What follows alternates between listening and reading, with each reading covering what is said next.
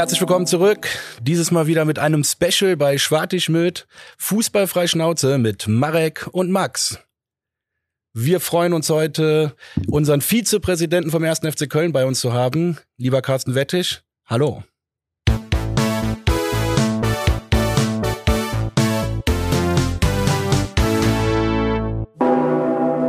Jawohl. Herzlich willkommen, auch von meiner Seite Folge 62, ein Spezial, wie der Max so schön angekündigt hat, Dr. Carsten Wettig.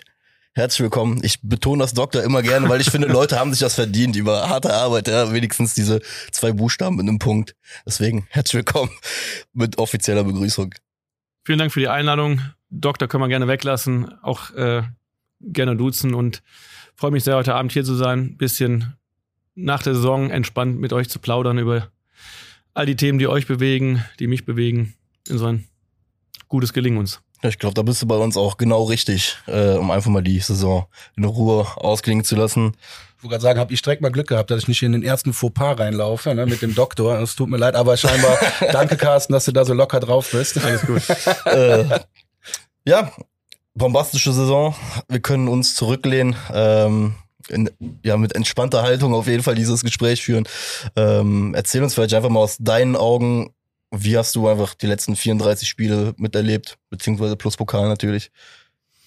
Ja, ich denke sehr positiv. Also wir, ähm, und auch speziell ich denke immer noch zurück, ungefähr ein Jahr zurück, Kiel.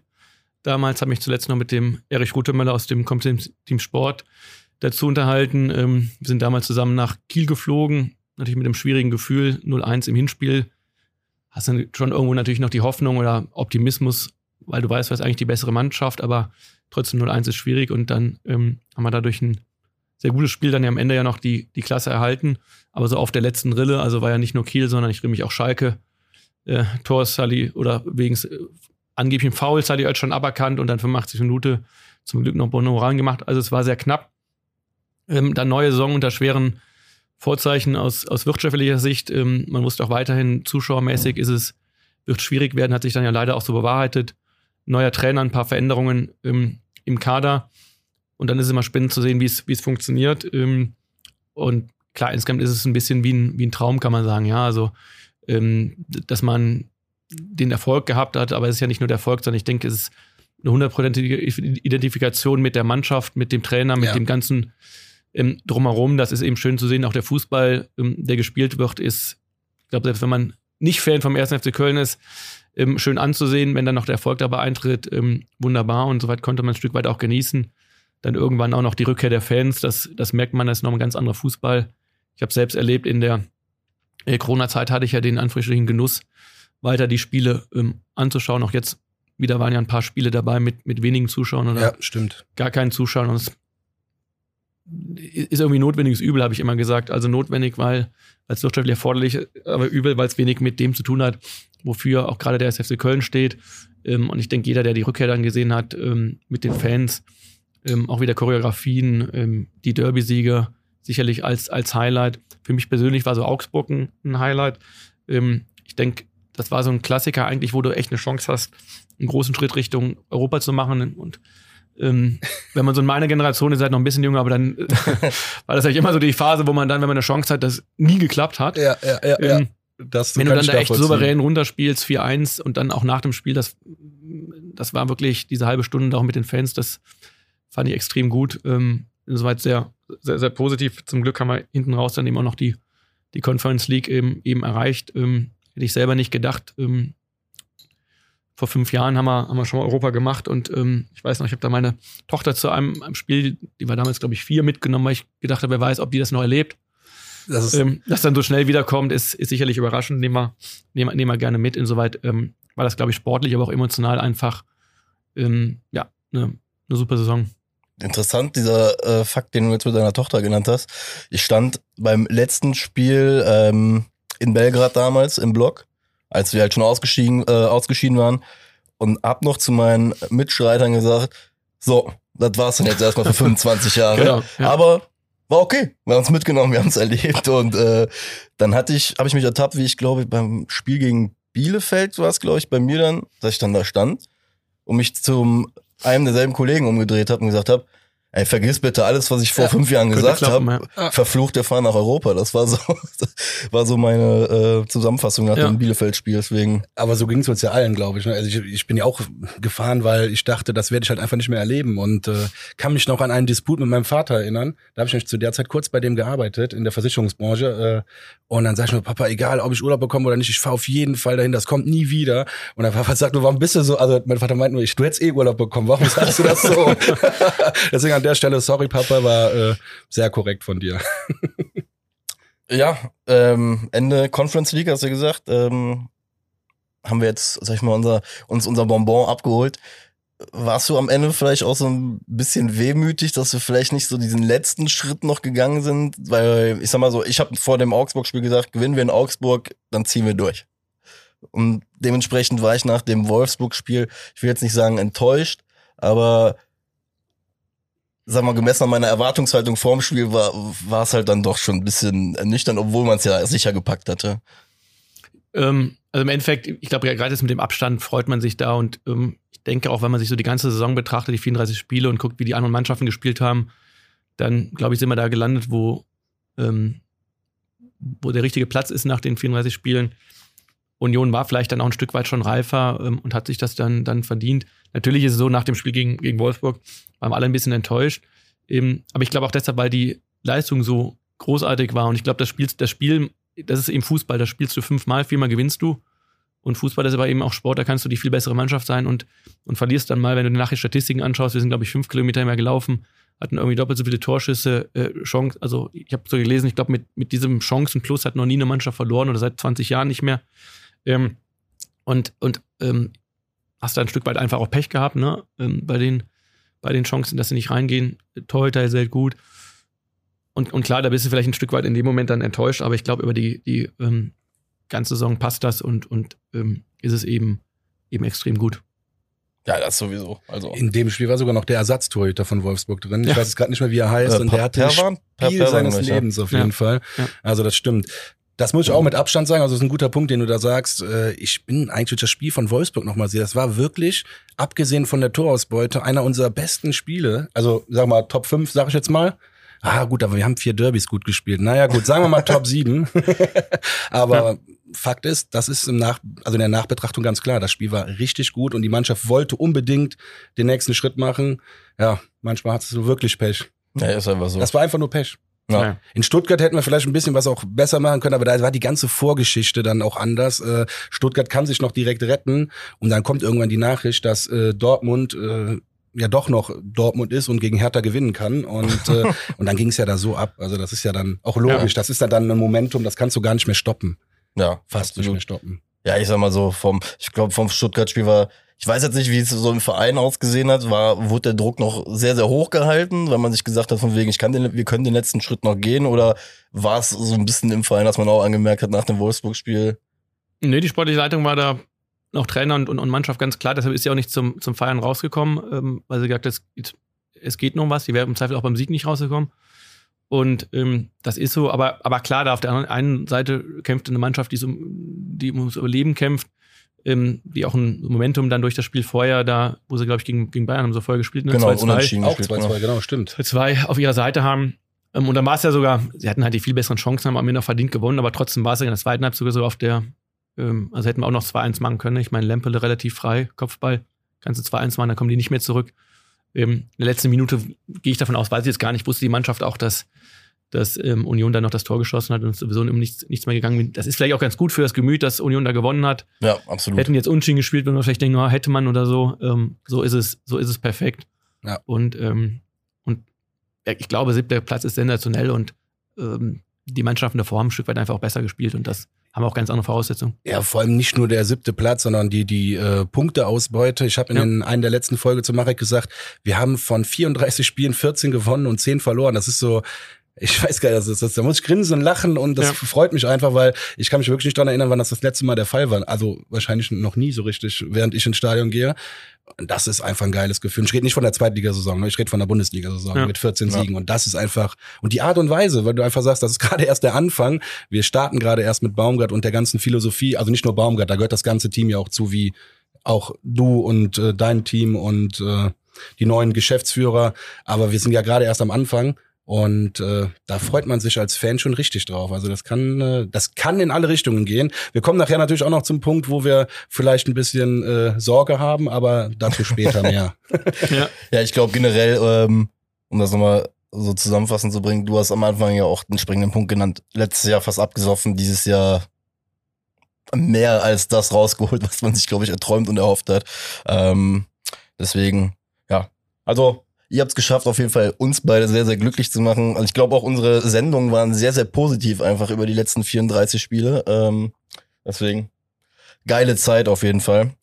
Kommen wir dann vielleicht, ähm, um geile Zeiten zu erleben, braucht man ja manchmal vielleicht ein bisschen holprige Zeiten. ähm, bevor wir jetzt sag ich mal explizit zu dieser Wahlzeit kommen ähm, und als du in den Vorstand aufgerückt bist, ähm, bist ja heißblütiger FC-Fan, wie wir alle wissen, ähm, seit 2013 auch im Mitgliederrat. Und vielleicht auch mal für die Leute da draußen so eine Motivation auch raus, äh, irgendwie mal mit rauszugeben. Es gibt so viele Menschen, die den FC lieben, diskutieren und auch irgendwie mitleben wollen. Sag du uns doch vielleicht mal, was waren 2013 deine Beweggründe, überhaupt in den Mitgliederrat zu gehen? Genau, es war eigentlich so, dass ich, ähm, ich bin ja im, im normalen Leben Anwalt im, im Gesellschaftsrecht, das heißt, ich habe viel zu tun mit Gesellschaftsrecht, auch mit Vereinsrecht, auch mit Strukturen. Berate relativ viele, gerade auch Vorstände, Geschäftsführer, Aufsichtsräte. Und wie das so ist, wenn man Jurist ist, interessiert man sich so auch für diese Strukturen in, im, im Club. Das heißt, so auch in den Jahren davor hat mich schon immer nicht nur interessiert, wie spielt der FC jetzt auf dem, auf dem Platz. Ähm, das steht natürlich als Fan im Vordergrund, sondern auch, wie, wie sind so die Strukturen. Und habe so gedacht, ähm, das, das funktioniert besser. Und das Zweite ist, man kann aus dem FC mehr rausholen. Am Ende des Tages, ich bin 79 geboren, das heißt, als Kind ähm, habe ich super Zeiten erlebt und dann ging es gefühlt ja nur noch bergab. Und ich glaube, dass man, dass man mehr rausholen kann. Und wie das so ist, das kann man dann immer reden. Aber ich bin dann jemand, der auch sagt, na gut, wenn ich glaube, ich kann es besser machen, dann, dann mache ich es doch mal. Ähm, so, so kam die Idee und dann war das Jahr vorher, ist ja die neue Satzung vorgestellt worden. Da gab es eine Satzungsrunde, da hatte ich schon mal überlegt, bei der Ausschreibung mitzumachen, wollte aber wusste jetzt nicht, was rein juristisches machen. Und dann war ich ähm, mit meiner Frau und ähm, unserer Tochter hatte, so mal zwei Monate nach deren Geburt, als sie ein halbes Jahr alt war, mit dem Wohnmobil irgendwie zum Nordkap gefahren und irgendwo da ähm, habe hab ich es dann irgendwie gelesen und eher so bei einer, bei einer Weinlaune abends oder Bierlaune, ähm, meine Frau und ich dann irgendwie sagte mir, das wäre das Richtige für dich. Und so war das so. Und dann habe ich gedacht, du sammelst mal die 100 Unterschriften, ähm, stellt sich zur Wahl und bin dann gewählt worden. So, so kam das und dann ist so eins zum anderen ähm, gekommen. Also ich hatte da keinen Plan, dass ich heute hier sitze und irgendwie Vizepräsident sein bin. Im Gegenteil, hat immer gesagt, irgendwie Mitglied finde ich super. Ähm, Vorstand will ich gar nicht. Ähm, und dann hat sich das so entwickelt, eben nach zwei Jahren ähm, ist dann der damalige stellvertretende Vorsitzende aus beruflichen Gründen aufgehört. Dann bin ich Stellvertreter geworden, darüber war ich im gemeinsamen Ausschuss. Fand das auch sehr spannend, weil gerade da so die wirtschaftlichen, strukturellen Themen mitentschieden werden. Mhm. Eben, ähm, das war so das, was mich auch interessiert hat und wo ich auch sagen würde, da habe ich so eine Kompetenz, wo ich jetzt glaube, dem, dem FC helfen zu können. Und dann kam es die, die ganzen Themen, wo vielleicht gleich noch zu kommen, so, wo sich das dann immer weiter entwickelt hat, aber war so kein, kein richtiger Plan hinter, aber ähm, die Idee dahinter war, also ein Stück weit war es tatsächlich so, so Bierlaune, aber ansonsten, ähm, das, das kann man besser machen und ähm, da. Und das besser machen hat dann nicht nur damit zu tun auf dem Platz, weil da kann ich keine große Kompetenz einbringen, sondern ähm, mit den richtigen Strukturen und richtigen Leuten wirst du auch auch auf, auch auf dem Platz dauerhaft mehr Erfolg haben. Wobei, du hast jetzt zwei Jahre für den FC gespielt. Naja. Ah, das hat aber nicht ganz gereicht, aber stimmt in der, in der END-Jugend, wobei das einfach tolle, tolle Erlebnisse waren damals. Ich erinnere mich dann irgendwie, gab es noch diese Vorspiele damals im, Im Stadion. Im Stadion, ja, ja, genau, dann ging, vor, vor den Derbys und das war schön. Ich erinnere mich irgendwie noch, das war damals noch der UEFA-Pokal, irgendwie Viertelfinale gegen Spartak Moskau, irgendwie Luftballon steigen lassen. Also das ist eine schöne Kindheitserinnerung für ganz oben hat es leider nicht erreicht, habe ich auch relativ früh auch erkannt und anderes dann, dann gemacht, ja. Aber da fällt mir doch jetzt spontan mal was ein. Kann man so ein Spiel nicht mal, muss ja nicht jedes Heimspiel sein, aber kann man sowas nicht mehr so highlightmäßig zurückholen? Das, da für die Kleinen, aber nur für die Kleinen. Aber, aber jetzt auch überlegt, ich glaube, dass, ähm, das, das Rahmenprogramm hat sich halt so ein bisschen geändert. Ja. Ne? Das heißt, die, die, die Mannschaft ähm, bereitet sich vor, du hast dann da verschiedene Sachen, die haben Sorgen wegen des Rasens und so. Ne? Also könnte man irgendwie noch mal überlegen, aber ich glaube. Sollen so, wir eine Petition starten? Mach das. so eine Oldschool-Petition. Ja. Back to the roots. To ja, Oldschool wäre dann aber, wir laufen dann jetzt mit äh, Stift und Zettel von Haustür zu Haustür. Wir machen das nicht online. das wäre ja. Oldschool. Gut. Oldschool Klinkenputzen. Ne? okay. Ja, aber das ist auf jeden Fall mal eine Idee, die wir mitten in die Sommerpause nehmen sollten. Ja. Ähm, Genau. Ja, dann würde ich mal, sag ich mal, auf den turbulenteren Part äh, wechseln. ähm, Ja. Du hast jetzt gerade uns schon verraten, es war jetzt nicht auf Anhieb deine Vision, irgendwann mal im Vorstand zu sitzen, dass du jetzt eingesetzt hast und gesagt hast, das ist es. Ähm, nichtsdestotrotz warst du ja dann irgendwann Mitglied als Vorsitzender und wusstest ja darüber Bescheid, dass wenn mal was im Vorstand passiert, bin ich der Nächste. Oder? War, war ja so, Hm. oder dass du, dass du zumindest mit in, im Fokus, in den Fokus mit reingerätst, dass du die, oder die Position da mit einnehmen kannst. Also ähm, klar war irgendwie, wenn was passiert, dann, dann würde es im Zweifel Stefan Müller-Römer oder ich dann machen, aber es war jetzt nicht so, dass ich dachte, ähm, also es wäre ja andersrum. Ich hab ja, ähm, bin ja deshalb, ich war ja stellvertretender Vorsitzender, dann ist der Stefan in den Vorstand aufgerückt, als der Werner Spinner zurückgetreten ist. Dadurch bin ich dann Vorsitzender gewesen, habe das ähm, dann das neue Vorstandsteam dann am Ende federführend aus, ähm, ausgesucht. Wir hatten ja so eine Findungskommission mit, mit vier Leuten, die am Anfang eben Stefan geführt hat. Dann ist er nach oben gegangen, konnte das dann nicht mehr machen, dann habe ich es gemacht. Aber an sich dachte ich, das war ja auch eine intensive Zeit, auch eine zeitintensive Zeit, auch eine emotional intensive Zeit. Und dachte eigentlich dann nach der äh, Mitgliederversammlung, ich glaube, die war so im September, dann zu meiner Frau gesagt, super, jetzt, jetzt hast du wieder mehr Zeit, jetzt läuft das und, und hast der Mitglied hat automatisch auch weniger zu tun, wenn es oben mehr läuft. Stefan kommt zurück. Ähm, und dass das dann irgendwie nach, nach 100 Tagen mit dem Rücktritt von, von Jürgen Sieger dann anders gelaufen ist, habe ich tatsächlich überhaupt nicht im, in Betracht gezogen. Also insofern war da jetzt nicht für mich ähm, die Idee, da, da, da könnte es in meinem Vorstand landen. Das kam dann erst äh, dann in dem Moment, als das dann vor der Tür stand. Ne?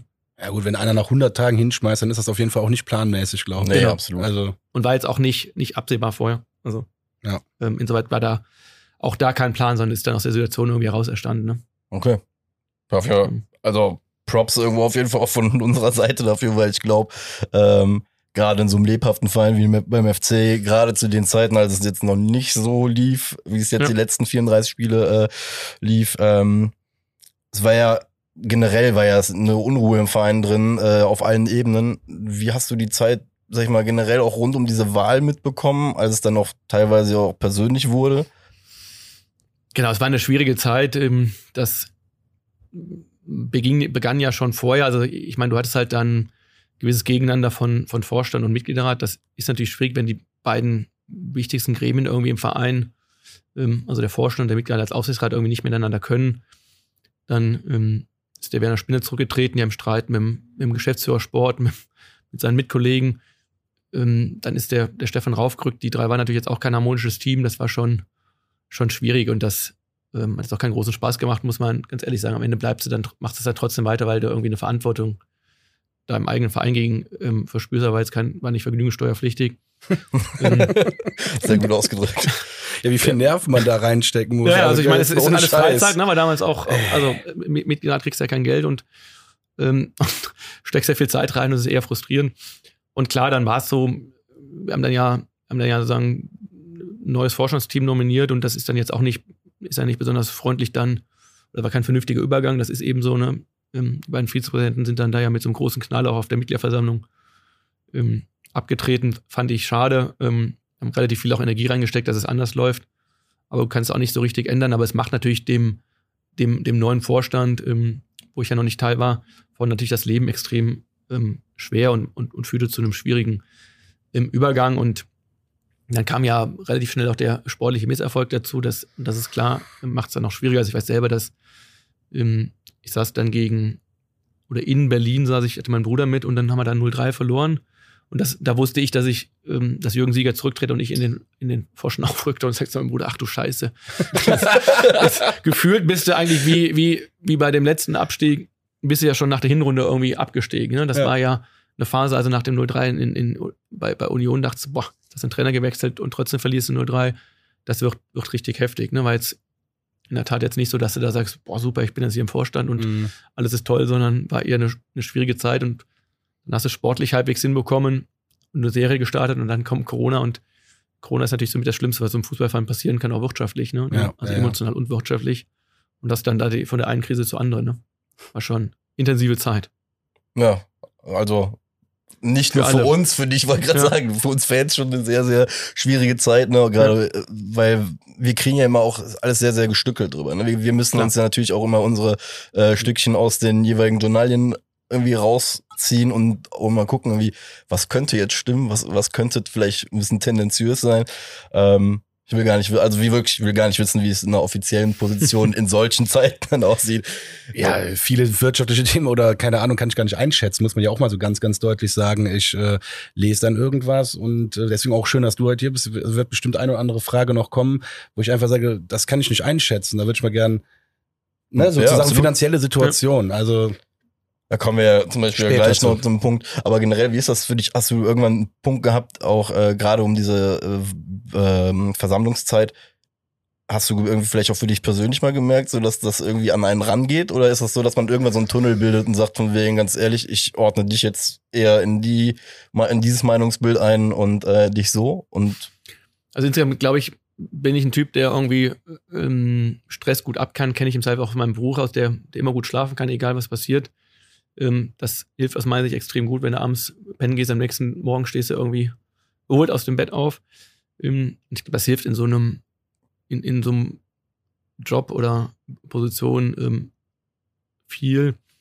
Natürlich gab es so, gab Situationen, also nehmen jetzt letztes Jahr das Spiel auf Schalke, wo du weißt, was das irgendwie nicht nur sportlich, sondern eben auch finanziell bedeutet und dass es dann ähm, schon nicht schön wird, wenn du, wenn du absteigst. Ähm, klar, dann auch letztes Jahr bei der Mitgliederversammlung, da im Zusammenhang mit meiner Nachwahl dann ähm, stehen da Dinge in der Zeitung. Natürlich hast du da jetzt nicht so richtig Bock, das, das zu lesen. Das ist so, ne? Aber ich glaube, insgesamt würde ich sagen, stecke ich das ganz gut weg und ich habe so ähm, auch geschafft, mich dann auch gerade in dieser Zeit nicht mehr über alles zu ärgern, sozusagen. Ich glaube, das ist das Entscheidende, dass du einfach sagst, gut, ist so, ähm, lass manche Leute reden, irgendwie kannst du auch nicht verhindern, du kannst auch nicht jeden überzeugen, das musst du auch akzeptieren. Und soweit habe ich da so eine gewisse, glaube ich, ja, vielleicht Distanz oder was auch immer zu, zu so Themen ähm, und die, die hilft mir dann, glaube ich, in so Zeiten. Ne? Aber also natürlich ist es jetzt nicht so, dass du aufstehst und denkst, ist super, wenn du jetzt nee. das, die, die, die Dinge liest. Ne? Ja, so. ja, am liebsten immer nur konstruktive Kritik, aber das ist in Köln, glaube ich, manchmal sehr schwer. Also, also da nehme ich mich auch hausgemacht, ne? Also muss man genau, auch als, als Club auch. jetzt, ne? Also kannst du als Einzelner nur ein Stück weit beeinflussen, aber ich glaube, vieles, vieles hausgemacht gewesen, ne? Das ist so. Ja, das stimmt ja, diese vielbesagte JHV. Ähm, da ist mir eine Sache extrem hängen geblieben. Werner Wolf sagte das auch, du sagtest das aber auch im Nachgang, dass ihr das Gefühl hattet, dass ihr in der Kommunikation mit den Fans ähm, gerade in dieser turbulenten Zeit irgendwie der, der Aufgabe nicht nachgekommen seid. Ähm, elf Monate später, wie würdest du die Situation jetzt bewerten? Hat sich, hat sich was verändert für dich? Genau, finde ich. Oder darf ich da ganz kurz mal einhaken? Ja. Ich würde sogar noch weitergehen, ob das schon die Früchte eurer ersten, also eurer Arbeit sind, die ersten. Denn ähm, das implimiert, äh, impliziert ja schon, dass ich finde, es hat sich was gebessert. Ähm, das wollte ich noch mal vorwegschießen. Sorry, dass ich ja. da so einschieße, aber das war, äh, ich bin da sehr erstaunt, in was für einer kurzer Zeit, in was für einer kurzen Zeit da was äh, sich was bewegt hat. Ja, nee, ähm, danke. Also jetzt immer, ich finde immer so selber zu sagen, hat sich verbessert, ähm, bin ich vielleicht nicht so der Typ für äh, für so Eigenlob. Ähm, aber ich glaube schon, dass ich, ähm, ich glaube, im, im Kern sind es zwei Themen. Das erste ist eben, dass das in Corona tatsächlich schwierig ist, mit den Menschen in Kontakt zu bleiben, jedenfalls in einem Club wie dem 1. FC Köln, wenn du dann als Vorstand auch noch ähm, neu bist. Ich glaube, diese Kombination ist schwierig, ja. Das heißt, der FC lebt aus meiner Sicht brutal von der Emotionalität und zwar auf allen Ebenen, also im Verhältnis Fans untereinander, Verein zu Fans, am, am Geisbockheim, in Richtung Mannschaft, äh, im Stadion. Das ist ja auch so, ich ich denke, wir haben eine sehr, sehr große Bandbreite auch bei den Fans und Mitgliedern und die sind ja auch nicht immer grün, aber sie haben eine Gemeinsamkeit, die Liebe zum FC und sozusagen dieses Highlight äh, ins Stadion zu gehen, als den FC Köln zu erleben. Und dieses verbindende Element fehlte eben in der äh, Corona-Zeit. Und dann kannst du so ein paar Sachen versuchen, digital und so, aber merkst du, funktioniert nicht so richtig. Ähm, und, und trotzdem hätten wir auch, das haben wir auch gesagt, hätten wir da mehr machen müssen. Und ähm, ich ist auch am Ende so ein bisschen Zeitmanagement-Frage. Ne? Also wir haben sich da sehr viel dann auch mehr gemacht, als eigentlich unsere Aufgabe ist, einfach um da gemeinsam mit der Geschäftsführung und den Gremien irgendwie zu gucken, dass wir hier heute noch sitzen und es den SFC Köln noch gibt. Und ich glaube, da ist uns auch viel gelungen, aber die Kommunikation war da, war da zu kurz. Insofern haben wir das natürlich versucht, in den letzten Monaten besser zu machen. Da hilft uns erstmal, dass wir uns wieder im Stadion alle sehen.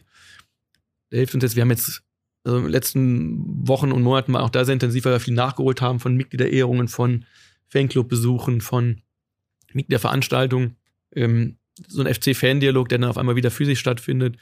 Und das ist ähm, für uns sehr wichtig. Das ist, das ist glaube ich, für, für alle wichtig, diese Emotionalität. Aber ich nehme da selber viel mit, wenn ich zum Feldclub hingehe. Ich immer sind zwei, drei Ideen, die ich abends mit nach Hause nehme und, und denke, das, das ist eine gute Sache. Und du kriegst so ein Feedback, wie, was kommt an, was kommt nicht an, welche Dinge musst du besser erklären. Und das ist, ähm, da habe ich so, so einen Schwerpunkt reingelegt. Ich glaube, wir werden nie als Vorstand diejenigen sein, die die ganze Zeit da ihr Gesicht in die Kamera halten. Ähm, das ist eine Frage, das war auch damals die Entscheidung des Mitgliederrates, also von mir noch selber, wie willst du einen Vorstand haben? Und für uns war so eher der, der im Hintergrund arbeitet, aber die großen Leitlinien zieht und es gibt eben Themen, da musst du mal kommunizieren. Das war auch zu wenig. Ähm, aber ich glaube, wir sind jetzt alle drei keine Lautsprecher und auch keine, es gibt bessere Schauspieler oder ähm, Menschen vor der Kamera, Kamera als uns. Ähm, aber ich denke, wichtig ist, dass man die, dass man die Mitglieder einbezieht bei wichtigen Themen. Das machen wir auch gerade bei, bei Fan-Themen. Und jetzt haben wir ja gerade die Ausschreibung im, oder kommt jetzt demnächst, wir hatten den Mitgliederstammtisch zu, zu so Themen wie Nachhaltigkeit und Werte, wo wir eine Arbeitsgruppe bilden möchten mit Mitgliedern, um die da mitzunehmen ähm, und, und Impulse einzusammeln. Und ich denke, da, da haben wir ein paar Sachen gemacht. Kann man sicherlich noch mehr machen, haben wir ein paar Ideen. Das war allerdings auch da wieder alles eine Kapazitätenfrage, aber ich, ich denke, wir sind auf einem, auf einem ganz guten Weg. Sehe da aber auch noch ein paar Punkte, wo wir, oder ein paar Projekte noch, die wir vor uns haben und, und wo wir noch mehr machen können. Das klingt doch schon mal vernünftig, würde ich gerade sagen. Wie gesagt, elf Monate ähm, sind es, glaube ich, seit der äh, JV circa. Ja, was ungefähr. Ähm, dementsprechend finde ich, hast du schon mal schon einige Punkte angesprochen, ne, die ja äh, scheinbar auch passieren. Ähm, und vor allem scheint es da ja auch einen Plan ne, dahinter zu geben. Deswegen. Und Schauspieler brauchen wir echt nicht mehr. Das hat man beim FC schon. Und da muss jetzt wirklich nichts zu sagen, aber in der Vergangenheit schon genügend Leute. Und da bin ich lieber, habe ich lieber einen ruhigen Vorstand, der im Hintergrund arbeitet und äh, sich trotzdem mit uns trifft und über Themen quatscht. Also das ist doch cool. Also ja, aber ich finde es mega interessant, was du auch sagst bezüglich dieser dieses Machens statt Reden.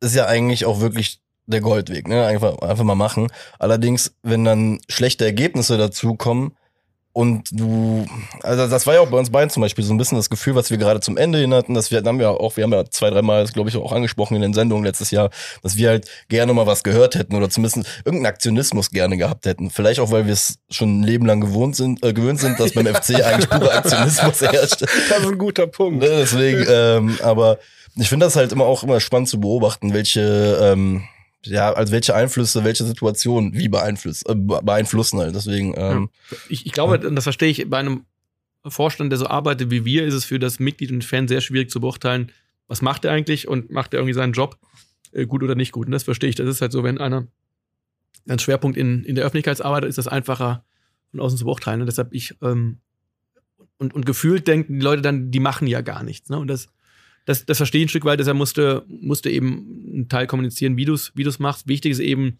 dass ich uns mit auf einem extrem guten Weg, dass du es gemeinsam machst. Also nicht der eine sagt, boah, ich habe hier gemacht und der andere sagt, boah, ich habe aber genau, hier gemacht. Ja, absolut. Und das war, gibt's ja durchaus auch in der, in, in der Stadt, also das ist glaube ich, ein Phänomen der Stadt, aber auch das SFC Köln, durchaus immer beschlossen, seine eigene Rolle zu betonen. Ja. Und ich glaube, da, da gehen wir einen anderen Weg.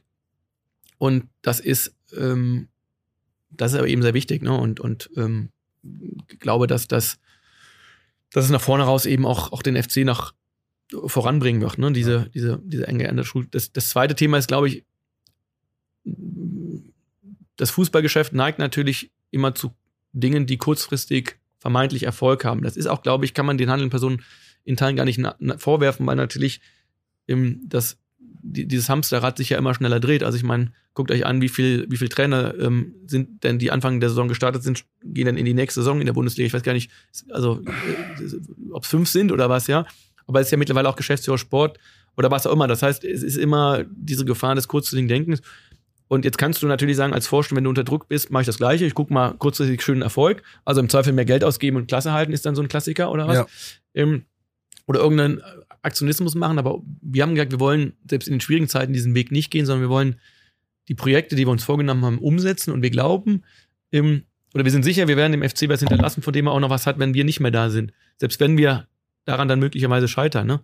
dass du jetzt deinen sportlichen Erfolg hast und all diese Dinge ähm, umsetzen kannst und es ist alles ruhig, ist, ist natürlich ein irgendwie Geschenk des, des Himmels oder was mhm. immer. Ne? Das, das, das hilft extrem und das hat dann damals ähm, schwierig gemacht, aber ich sag mal, die Frage, ob, ob ein Verein eine Strategie hat, braucht oder nicht, die ist egal, ob der in der ersten oder zweiten Liga spielt, ob der Abstiegskampf macht oder in der Conference League spielt. Die ist, die, die, die Frage ist, ist in beiden Fällen essentiell und mit, mit Ja zu beantworten. Und ähm, das ist dann manchmal nicht so einfach nach, nach außen zu kommunizieren und hätte man besser machen können.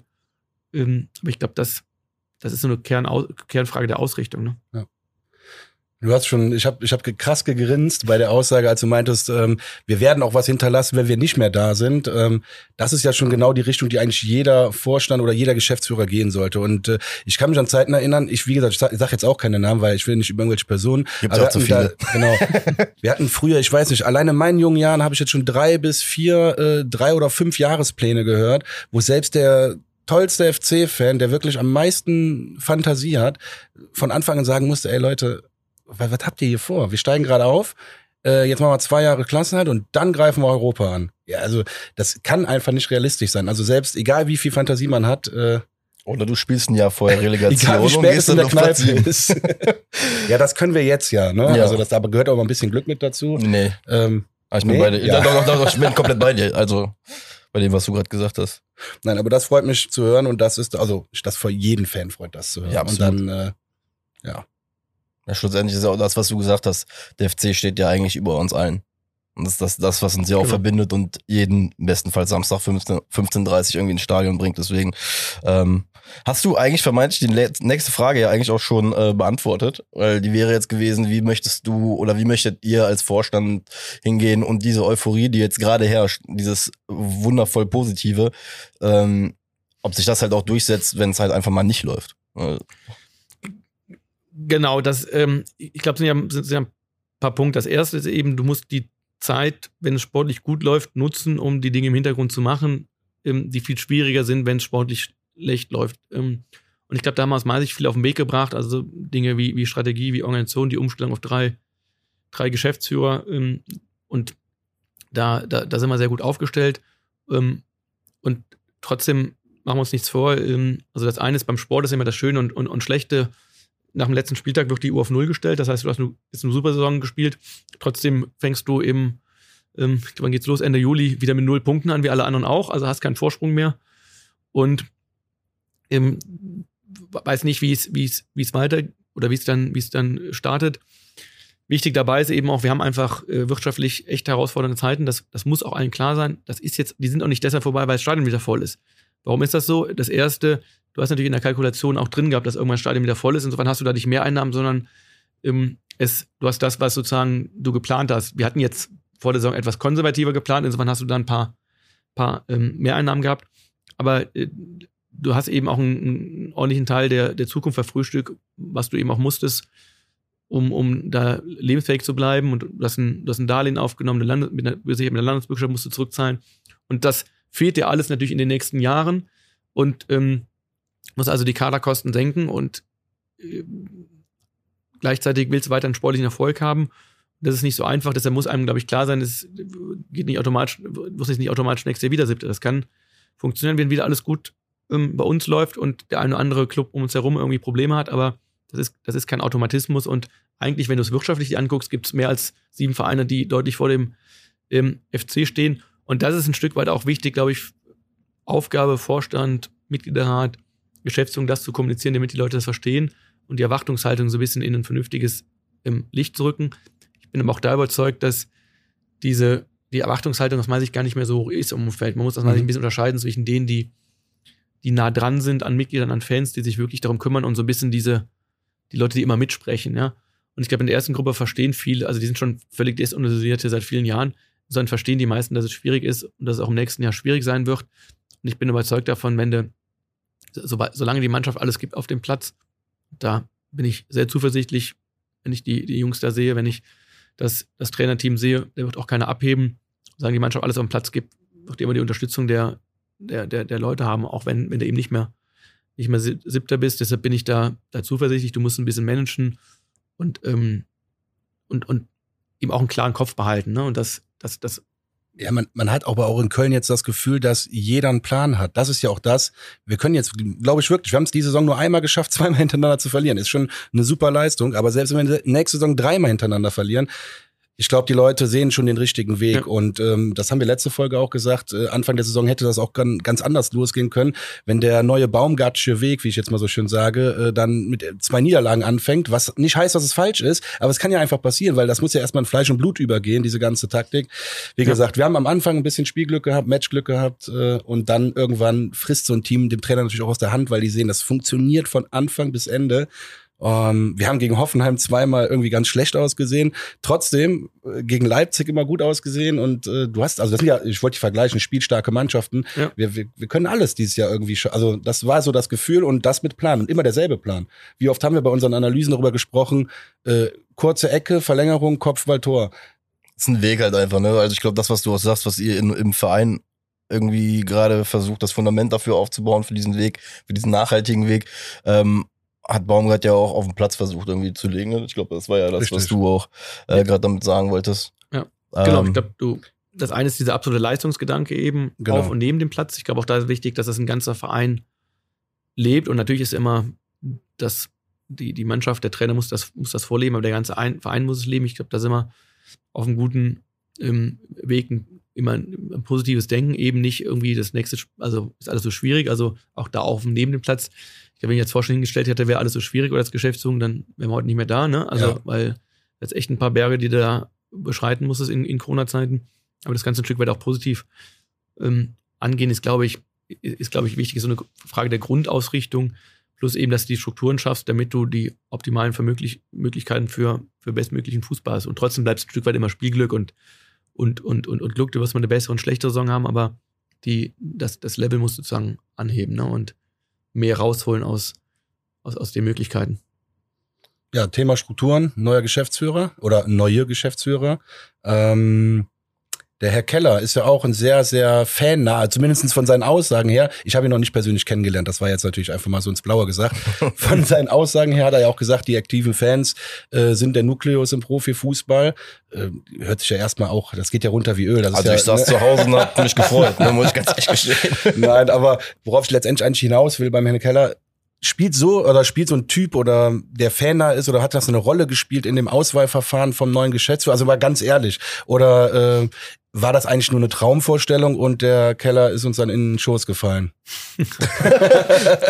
Also wir haben am, bei allen drei Geschäftsanteilchen am Ende den Wunschkandidaten bekommen. Ähm, sind, wir, sind wir sehr happy. Und ähm, die beiden, Christian Keller und Philipp Thüroff, haben jetzt ein paar Wochen schon erlebt. Ähm, Philipp Thüroff schon was länger und ich extrem positiven Eindruck. Und was eben eine Rolle tatsächlich spielt, ist, der Geschäftsführer muss zum 1. FC Köln passen. Das gilt aber für alles. Der Trainer muss zum 1. FC Köln passen, der Geschäftsführer muss zum 1. FC Köln passen, der Mitarbeiter, der das Gremienmitglied, der Vorstand, egal was man ist. Und das ist schon ein Punkt gewesen, er muss den, den Weg, den wir gehen wollen und die ähm, mit uns teilen. Das heißt, auch die Frage, wie sehen wir den SC Köln, für welche Werte stehen wir, für welchen Fußball stehen wir, das muss er, das muss er teilen, nicht in, in allen 100 Punkten, ja, aber eben im, im Wesentlichen. Ähm, Und da haben wir, das war bei allen drei auch für die ein wichtiges Kriterium. Also ich glaube nicht, dass ein Christian Keller zu, also fallen mir zwei, drei Clubs ein, ich glaube, der würde nicht hingehen, weil das sind andere, die einfach eine andere Ausrichtung haben. ne? Ich glaube, der wird zu keinem Club geben, das, das sich jetzt nicht zu 50 bis 1 beispielsweise bekennt.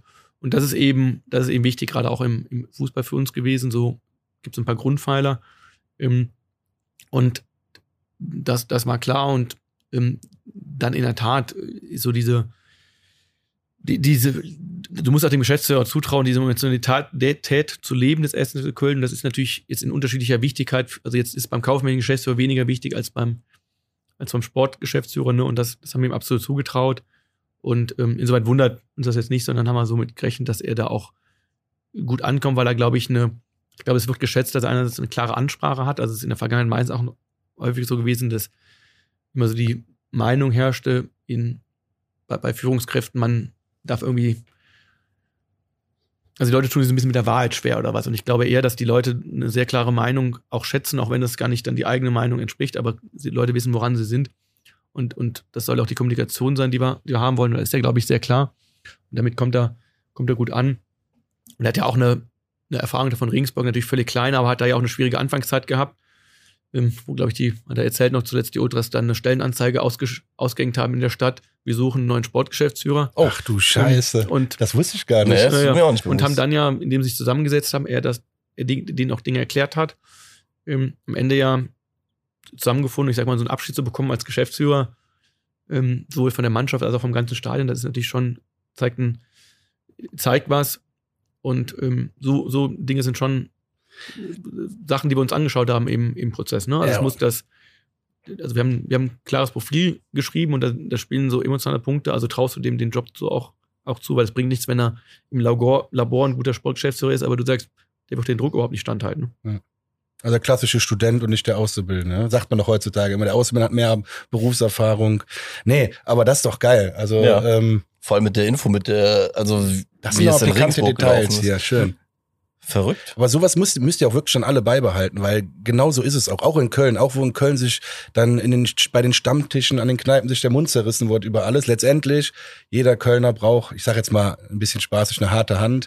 Äh, Und ein bisschen Cholerik. werden. Ja, weil ne, wir dürfen uns an einer Theke auskotzen, aber äh, der, der Verein muss eigentlich schon so geführt werden, wie, also, wie es im Moment läuft und zumindest so aussieht und die Richtung sieht gut aus. Und behalte das auf jeden Fall bei. Also klare Ansagen, ja, auch wenn es uns nicht schmeckt, dann ist das aber auf Nee, jeden aber Fall. es, genau, das ist, Ja. ich glaube, das ist der wichtigste Punkt bei, bei so vielen Dingen, auch heutzutage, äh, gerade in dieser Plastikwelt, in der wir einfach vermeintlich leben, ja, neben allen äh, Social Medias und sonst irgendwas. Das ist ja auch, glaube ich, das, was wir bei Baumgart so lieben, ne? Dieses, dieses geradeaus-Thema, äh, deswegen, ähm, Gerade am Anfang der Saison ein kurzer Zwischenruf, wo er sich äh, im Trainingslager so darüber aufgeregt hat, wenn ja mit der Hacke Spitze spielt. Ja. Hör doch mit der Scheiße auf. Einfach was. Gradliniges, ne? Dieses, weil wir, ich glaube auch wir über all die Jahre, ähm, da können es auch etliche Namen nennen, auch wie du es eben schon gesagt hast, diese ganzen Selbst Selbstdarstellerei, die dann da irgendwie gekommen ist, ähm, einfach erfrischend. Es ist Richtig einfach auch cool. erstaunlich, ne, wie dass man mit Ehrlichkeit und einer, einer normalen Art und Weise äh, mittlerweile erfrischend wirkt. Deswegen, Ja, lang nicht vorgekommen in Köln, deswegen. Nein, ich übertreibe jetzt ein bisschen, um. Gottes Willen. Ähm, genau.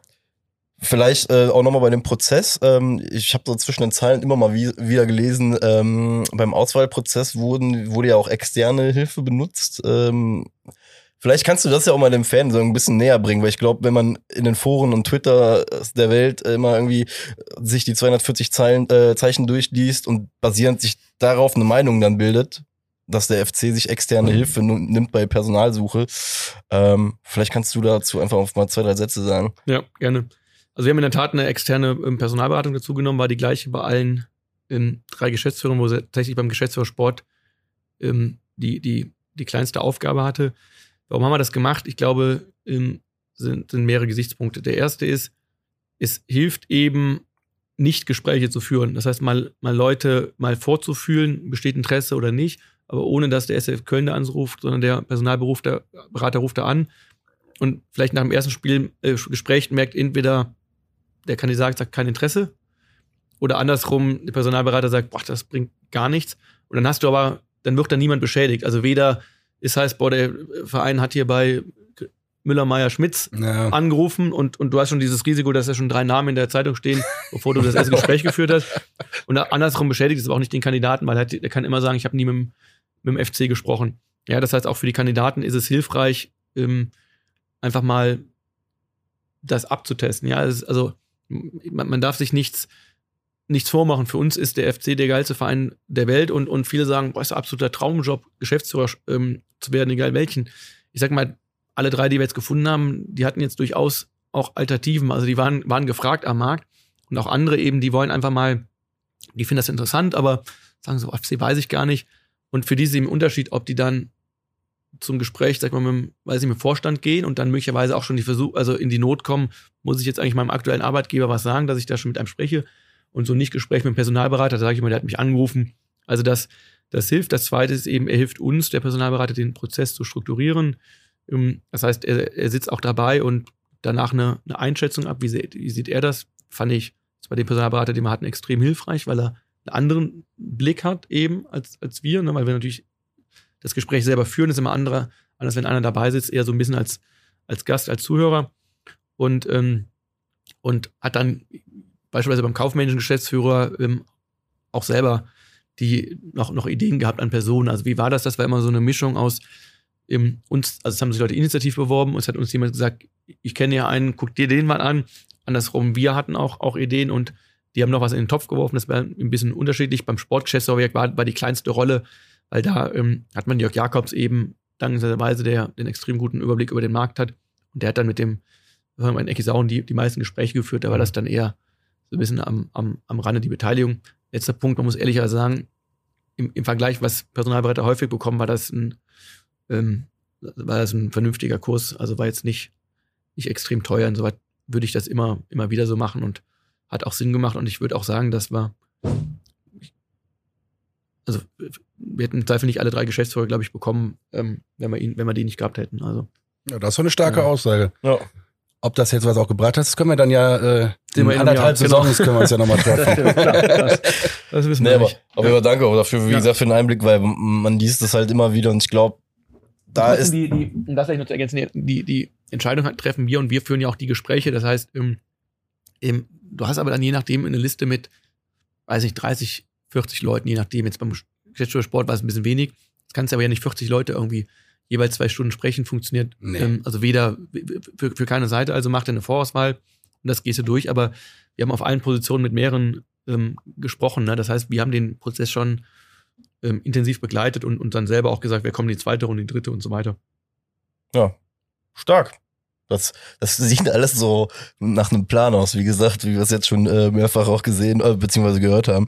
Ähm, es ist auf jeden Fall, wie gesagt, interessant. Ich glaube, für einen Fußballfan generell ist es halt Klar. einfach, wenn ich äh, das ganz Warum geben Geld ne? aus? Genau, Ja. wa- warum geben wir jetzt Geld dafür aus? Und ich muss auch gestehen, wie gesagt, ich gehöre auch zu den Ja. Leuten, die es zumindest mal hinterfragt haben, aber ähm, es klingt sogar mehr als plausibel, gerade vor allem bei, bei äh, der ganzen äh, Journalisten, äh, Menschen, die mittlerweile versuchen, ja jeden Fitzel irgendwie äh, zu einer Breaking News zu machen. Äh, Es ist halt auch total professionell dem Kandidaten gegenüber. Ne? ja, Also jetzt mal Ja- Jan Regensburg zum Beispiel, vielleicht äh, möchte er ja weiter da bleiben, wenn es mit dem FC nicht klappt. Und das wäre jetzt mal angenommen, dann entsteht da ein Streit, nur weil der sich mal mal, mal die Fühler ausgestreckt hat. Deswegen, ich finde es äh, schon professionell. stimmt. Sonst hätte es eine zweite äh, Anzeige von Ultras Regensburg gegeben. ja, ich glaube, jetzt müssen wir mal zu dem Part kommen, auf den Ja, der Max sich so am rosig meisten, wird, ne? Genau, bevor es so rosig wird, muss Auch der Max am meisten jetzt, freue nicht. Ich habe äh, die größte Sorge, Ah, nee, stimmt, ich. das, die größte Sorge kommt jetzt von Max, Ähm, richtig. Du bist für die christlichen Fragen zuständig bei euch beiden? Ja, ich weiß es nicht, aber naja, ich bin, glaube ich, vielleicht äh, der nicht der emotionalere Typ, aber ich äh, der Marek kann schneller wieder ins Rationale schwenken. Ich bin dann bleib dann noch ein bisschen länger emotional, Okay. ohne jetzt hier rumzuschreien oder so. Aber Keller hat es ja eigentlich schon ganz gut äh, formuliert. Ähm, der FC ist eine große Aufgabe mit sehr wenig Geld und eigentlich ein Sanierungsfall. Ich überspitze das jetzt extra mal mit ein paar Sätzen.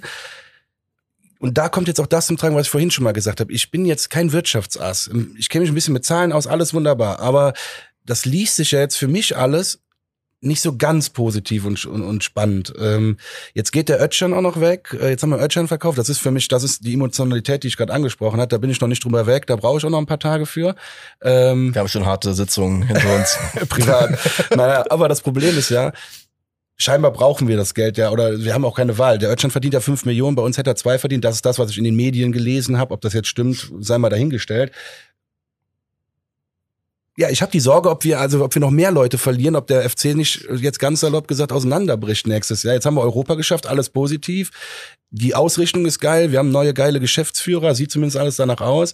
Ähm, jetzt bricht das Team weg und dann haben wir nächstes Jahr, ich meine, wenn's Abstiegskampf wird, ist mir das auch egal und wir am Ende drin bleiben. Aber das ist echt meine größte Sorge und ich glaube, viele Leute haben jetzt gerade so ein bisschen mit diesem Ötchan-Transfer, das hätte kaum einer gedacht eigentlich. Ja, ihr wahrscheinlich schon, ne? Also, ich, ich glaube, das erste ist ja bekannt. Ähm, am Ende braucht man ein Stück weit ähm, Transfererlöse, ähm, weil die finanzielle Situation so ist, wie sie ist. Wenn du halt Geld der Zukunft verfrühstückt, ist ja bekannt. Wir haben, wir haben Darlehen aufgenommen, wir haben ähm, Genussrechte aufgenommen, wir haben auch Forderungen der Zukunft verkauft. Dann musst du es halt irgendwann auch wieder zurückzahlen. Und deshalb hast du, war das jetzt schon ein schwieriges Jahr, also wirtschaftlich jetzt gesehen. Mhm.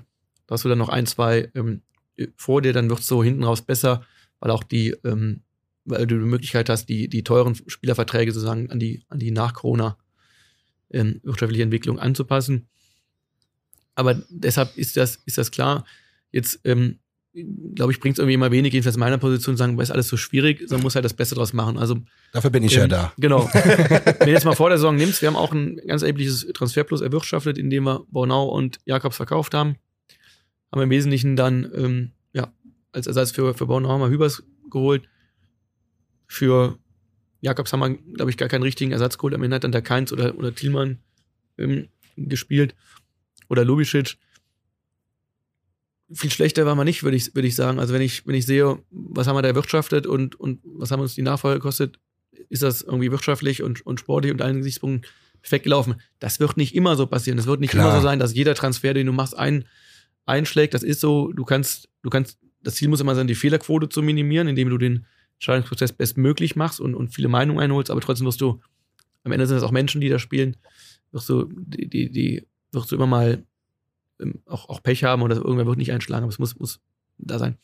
Insofern sehe ich das jetzt auch nicht nur als, als negativ. Ich glaube, es ist auch so, wenn du anschaust, am Ende von den 18 Bundesliga-Clubs hast du 17 Mannschaften, die Spieler verkaufen müssen, wenn der Preis stimmt. Bayern München kann sagen, ist mir egal, wenn sie jetzt, jetzt hinstellen, Lewandowski verkaufe ich nicht, geht halt nächstes Jahr irgendwie ablösefrei. Die können das jedenfalls wirtschaftlich durchziehen.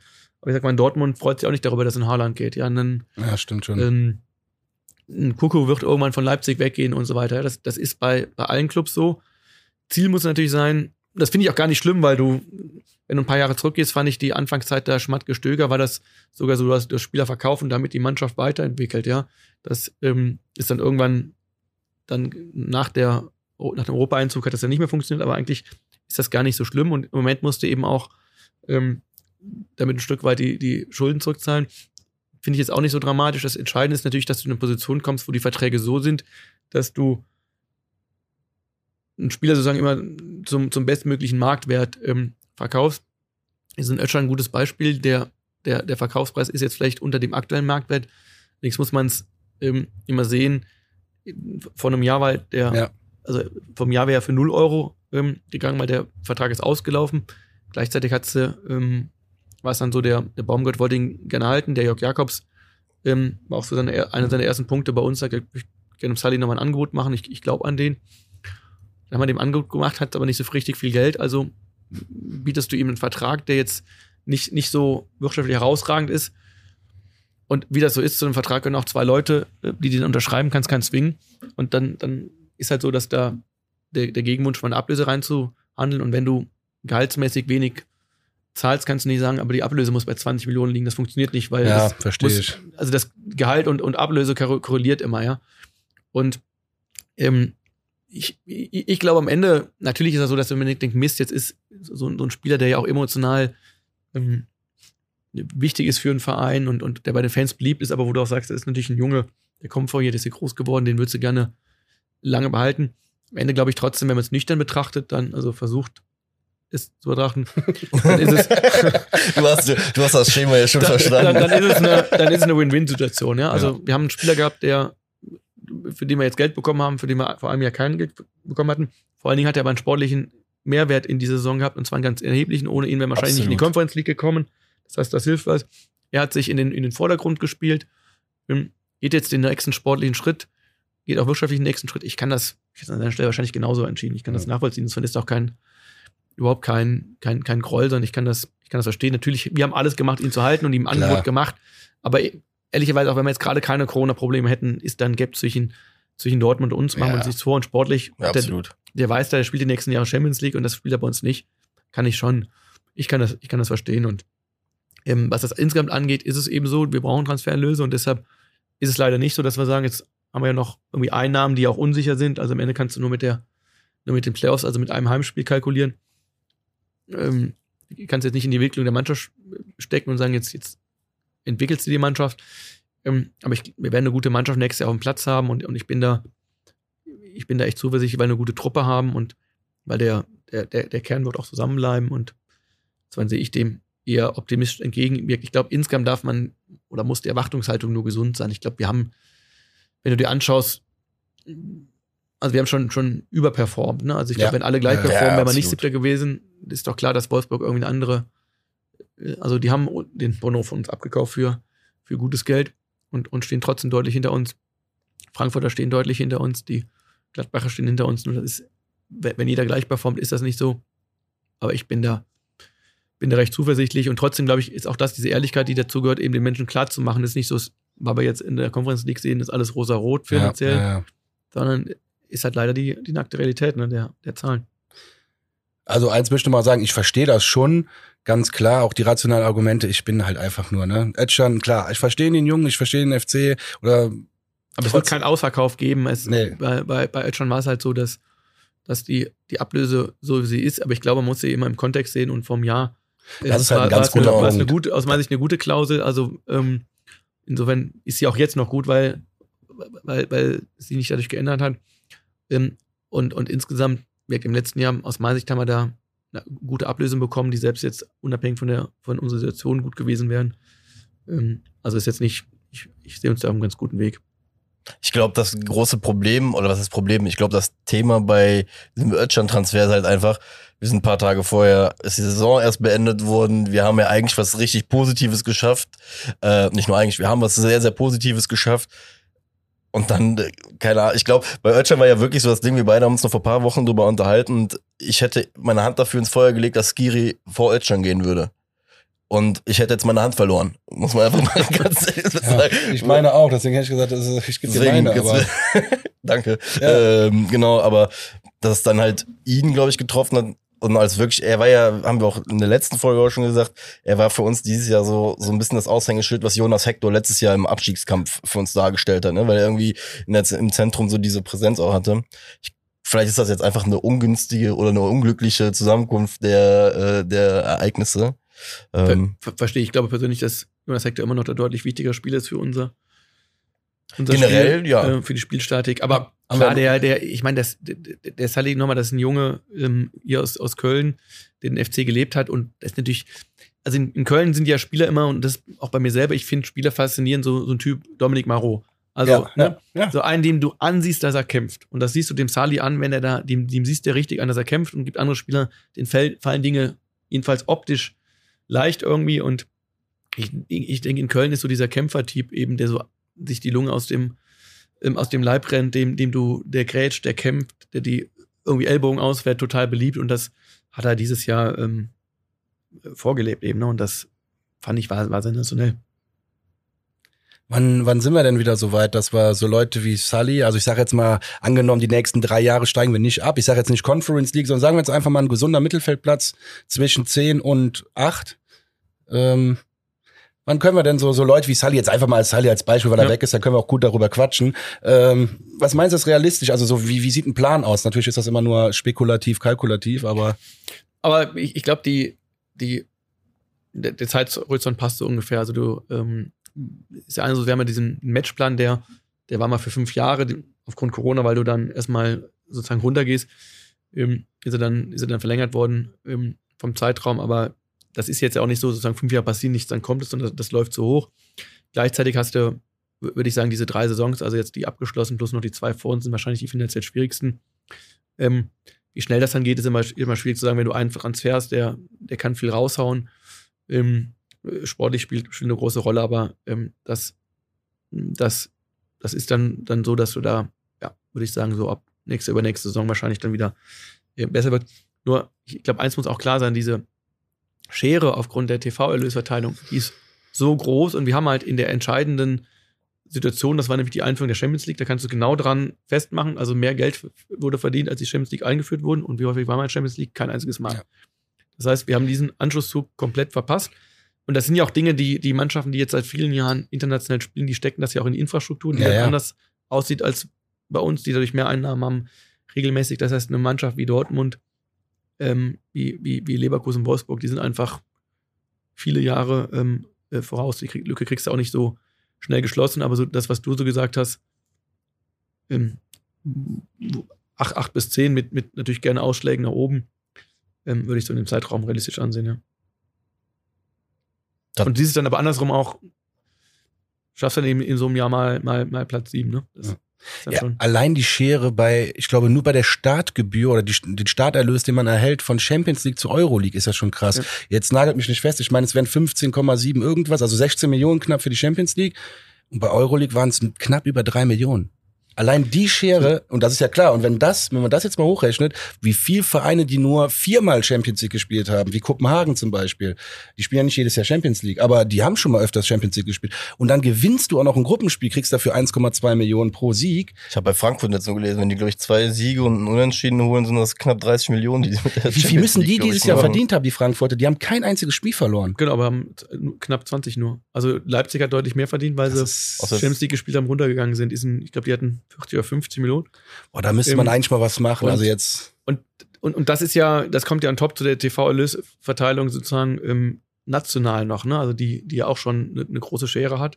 Und die wird durch die internationalen ähm, Erlöse dann noch, noch vergrößert, ne? Und das, ähm, ich meine, wir erleben es ja gerade, wir sind jetzt drei ähm, Plätze nach oben geklettert in der TV-Tabelle, sind sieben Millionen nächstes Jahr, die du mehr hast. Ne? Sieben Millionen für drei Plätze, das ist krass. Das ist, ne, und das, die, die jetzt durch den sportlichen Erfolg in einem Jahr dir, dir geholt hast und die, die nächste an Top kommen, das, das zeigt eben, wie groß die Schere ist und wirkt bei den, die, die ähm, ist schon bei den nationalen Erlösen auseinandergelaufen, aber bei, bei den Top-Vereinen, die spielen ja auch noch international und dadurch ist die, hast du da halt zwei Welten, ne? ja. Jetzt, jetzt sagst du schon, die ähm, Vereine können das dann natürlich auch in die Infrastruktur stecken, also auch in so Nachwuchsleistungszentren. Ähm, jetzt sind wir ausgerufene Ausbildungsverein oder wir sind schon Ausbildungsverein. Wie wollen wir das denn gewährleisten in Zukunft, dass wir, also es, es gibt ja die Thematik Geistbockheim, ich will das jetzt gar nicht so groß aufmachen, aber Fakt ist, es muss ja irgendwas getan werden. Absolut. Deshalb das wichtigste Infrastrukturprojekt ist auch, ist auch Nachwuchsleistungszentrum und Leistungszentrum, eben weil die ähm, Verhältnisse, die, die sind bei den Profis schlecht, die sind beim Nachwuchs schlecht und, und, und Frauen ist wirklich Katastrophe. Ähm, und das ist auch nicht mehr zeitgemäß, das ist immer dran. Und, und das, das dauert alles zu lange und natürlich sind auch Dinge passiert in der Vergangenheit, die, wo sehr unzufrieden sind mit, mit, ich sag mal, den Entscheidungsträgern der Stadt, wie sie mit dem 1. FC Köln umgehen. Ähm, am Ende hast du einen langen demokratischen Prozess gemacht und, und hast eine Entscheidung bekommen und dann, ähm, dann wird es nicht umgesetzt, dann klagt jemand, das ist das gute Recht. Das dauert auch alles relativ ähm, lange. Was man schon sagen muss, so jetzt in den letzten ähm, Wochen, Monaten ist man gerade auch der Werner Wolf und der Ecki Sauren vom Forschen extrem viel und, und klar, die Geschäftsführung ist auch Kernthema. Hat sich das mit der Politik und Verwaltung deutlich, deutlich verbessert. Das heißt, man ähm, ist da jetzt bemüht oder sehr klar bemüht, auch eine vernünftige Lösung für alle Seiten zu finden.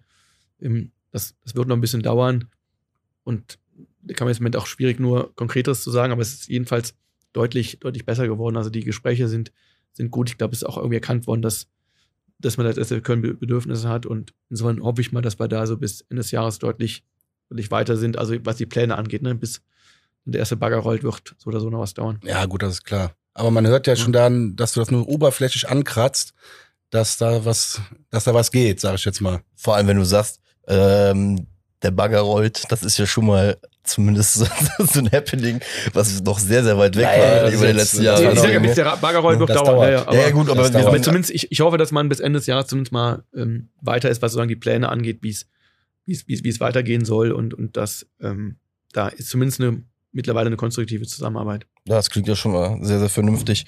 Ähm, vielleicht von meiner Seite wegen dem Nachwuch Nachwuchsleistungszentrum ähm, nochmal auch vielleicht eine Schere, wobei ich glaube, es passt auch sehr gut zu Nach gerade zu Nachwuchskickern.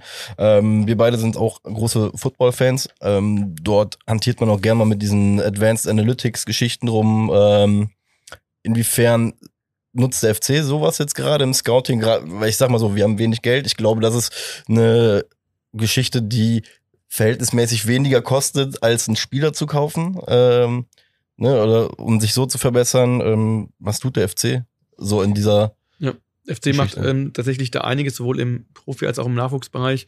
Ähm, Gibt es vor allem gute Kooperationen mit der Sporthochschule, ähm, wo, wo so Themen, also sowohl, ähm, sag mal, datengestütztes Ba- Scouting, aber auch so, sag mal, neueste Entwicklung im sportwissenschaftlichen Bereich, auch im sportpsychologischen Bereich. Gerade im Nachwuchs ist immer das, die größte Frage, wie kriegst du es eigentlich hin, dass die, dass sie den Schritt verkraften vom Nachwuchsspieler zum, zum Profi, der auf einmal da irgendwie siebenstellig verdient. Ähm, daran scheitern ja viele und, und ähm, da gibt es gerade in, in Kombination mit der Sporthochschule schon einiges, was gemacht wird. Ähm, klar könntest du auch mehr machen, das ist dann wieder eine Frage des, des, des Anfangen aber ich glaube, da sind wir insgesamt ganz gut aufgestellt. Insgesamt holen wir viele, viele Kräfte einfach ähm, auch über den Nachwuchs nach oben. Also du lebst seit einigen Jahren eine viel bessere Verzahnung Nachwuchs und, und Profis. Da kommt dann eben ein Athletiktrainer, kommt zum Beispiel vom, vom Nachwuchs nach oben und so weiter. Ne? Und das ist schon, ähm, ist schon gut und die machen da ich glaube, für, für die Möglichkeiten, die wir aktuell haben, machen die da, meine ich schon sehr viel in dem Bereich. Zum Abschluss eine, eine letzte Frage, so ein bisschen witzig gemeint. Ähm, Jetzt haben wir viel über äh, ja die Zukunft vom FC gesprochen. So drei bis fünf Jahre können wir vielleicht so Leute wie Özcan wieder halten.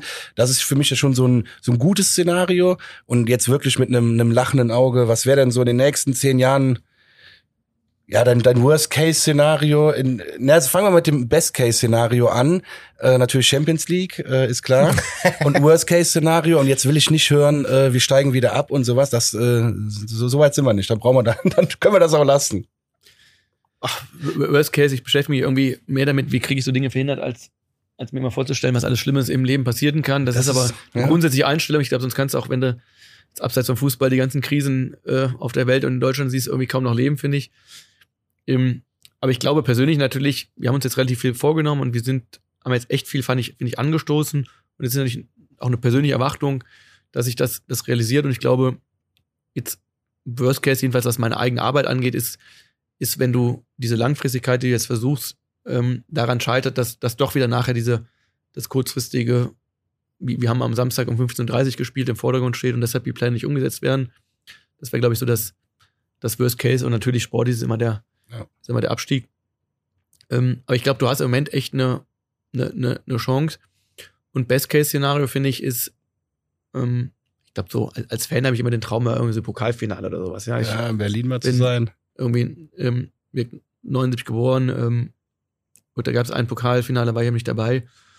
Und das, das finde ich schon cool. Ich finde es aber schon nächstes Jahr im Traum, ich fände so Europa schon mal zu erleben, irgendwie, wo du sportlich was machst. Also ich fände das schon, ähm, es, es war, ich war allen sechs Spielen dabei und es war gerade auswärts alles Highlights, aber es war ja schon relativ schnell, dass du sportlich aber wir haben eins so in London geführt. So ist es nicht. Genau, das, das Gefühl war richtig geil. Das schönste Erlebnis, genau, das eins der besten Tore von John Cordova, ja. Oh ja. Ähm, aber sportlich ging es ja relativ schnell dann. Also ich erinnere mich schon, in, in, in Borisov war ja schon, haben wir, glaube ich, 0-1 verloren. Ja. War jetzt nicht so, dass wir da gegen Top-Mannschaften gespielt haben. Also ich fände schön mal Europa, es geht es gar nicht darum, jetzt wie, wie Frankfurt die Euroleague zu gewinnen, aber mal, mal so jetzt in die Gruppenphase zu kommen und da irgendwie mitzuspielen und, und, und sportlich mal was zu zeigen, egal wo du nachher dann da Landes fände ich jetzt schon kurzfristig schön, mit so einem Pokalfinale wahrscheinlich einfach. Ich glaube, Pokalfinale ist wahrscheinlich das einzige Finale, was du irgendwie erreichen kannst. Fände ich cool. Ähm, und ansonsten glaube ich, dass so die Pläne, die man hat, umgesetzt werden, diese, diese Strukturen aufgebaut werden, die sich entwickeln. Und ich finde, der andere Punkt, wir stehen halt für eine bestimmte Art von, von Fußball, von der Frage, wie wollen wir sein? Und ähm, ich glaube, dass da so eine Art Sehnsucht auch in, in Fußball Deutschland herrscht, die auch jetzt gerade in Corona-Zeiten so ein Stück weit aus, aus einer vielleicht nur beschränkten Ecke Fans in Ultras so in die breite Fußballgesellschaft ähm, gerückt ist.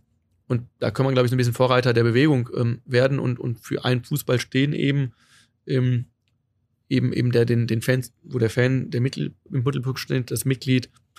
Wir hatten die große Investorendiskussion, aber auch da ist für uns wieder, wir kommen aus, selber aus der Wirtschaft, wichtig, das nicht nur emotional zu führen, sondern eben auch mit, mit Zahlen zu hinterlegen. Das war ja auch am Ende der, der Grundstein der, des Matchplans, waren eigentlich mal zu, zu sagen, okay, ich kann jetzt den Investor reinholen und kriege einmalig beispielsweise 50 Millionen. Wie kann ich eigentlich 50 Millionen dauerhaft bekommen über ähm, harte Arbeit?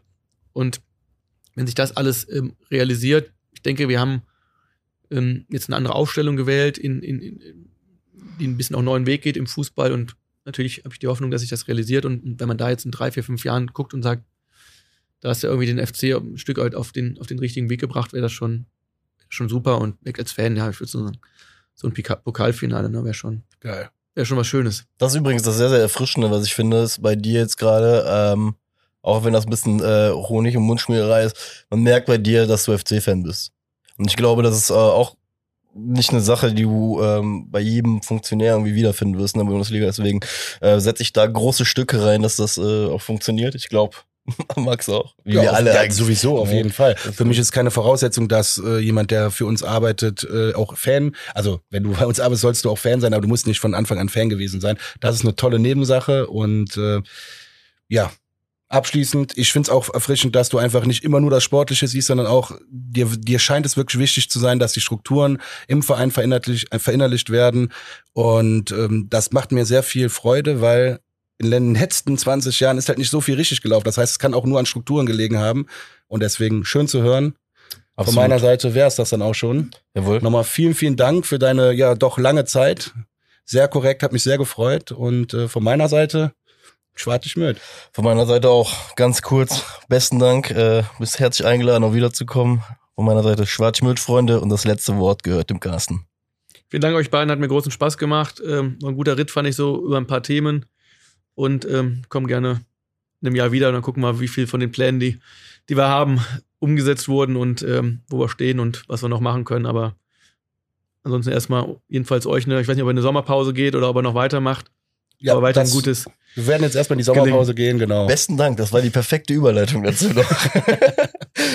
Dementsprechend, Freunde. Bleibt sauber. Vermisst uns nicht zu sehr. Wir melden uns im schlimmsten Fall der Fälle, der hoffentlich nicht eintritt, mit irgendwelchen Breaking News Sendungen. Aber ansonsten machen auch wir jetzt erstmal ein bisschen Sommerpause und genießen den siebten Platz. Wir halten euch auf dem Laufenden, wenn es wieder weitergeht, aber ein paar Wochen wird's Pause geben. Macht's gut. Bis dahin. Ciao. Ciao. Tschüss.